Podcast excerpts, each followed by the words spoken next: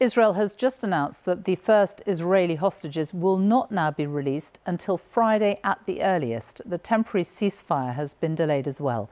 It was supposed to come into effect at 10 o'clock tomorrow morning, with the first of 50 hostages released at lunchtime. But tonight, Israel has said that negotiations were continuing with Hamas, which is designated a terrorist organization by the UK. Under the deal they have been working on, 50 of around 240 Israelis should be released from Gaza, around a dozen a day, during a four day temporary ceasefire. In return, 150 Palestinian women and teenagers would be released from Israeli prisoners. Prisons. Our senior international correspondent Orla Guerin reports, and there are distressing images from the start. A reminder of how all this began on October 7th Hamas gunmen storming across the border from Gaza, hunting Israelis to kill or capture. Around 240 were taken hostage. Among them, Shiri Bibas, trying to shield her two little boys from the horror all around them. Ten month old Kfir had just started crawling. Ariel, who's four, loves climbing, and Batman. Now they and their mother are expected home in the coming days, along with dozens of other women and children. They don't know yet that Hamas killed their grandparents. Shiri's cousin, Ifat, is caught between hope and torment. I don't know what kind of children will come back to us.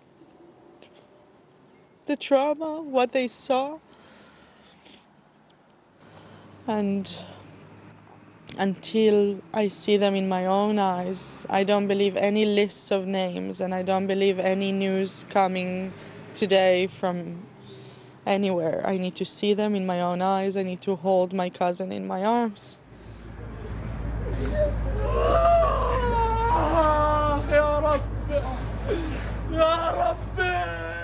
But for many in Gaza, just the anguish of goodbye.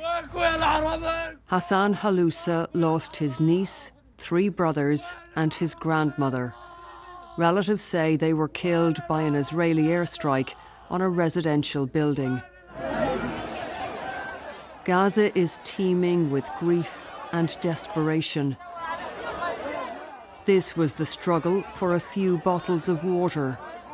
The truce will clear a path for hundreds of trucks carrying food, fuel, and medical supplies.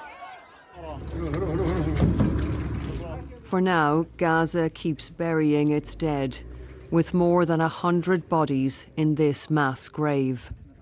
The next few days may bring quiet, but Israel and Hamas have said that after the truce, the war will resume. Orla, we have just heard a short time ago that the hostages will not now be released until Friday at the earliest. No temporary ceasefire until then either. What more can you tell us about this delay tonight? Well, it's certainly a change, Sophie, at the 11th hour. Israel was gearing up for the release of hostages as early as tomorrow morning.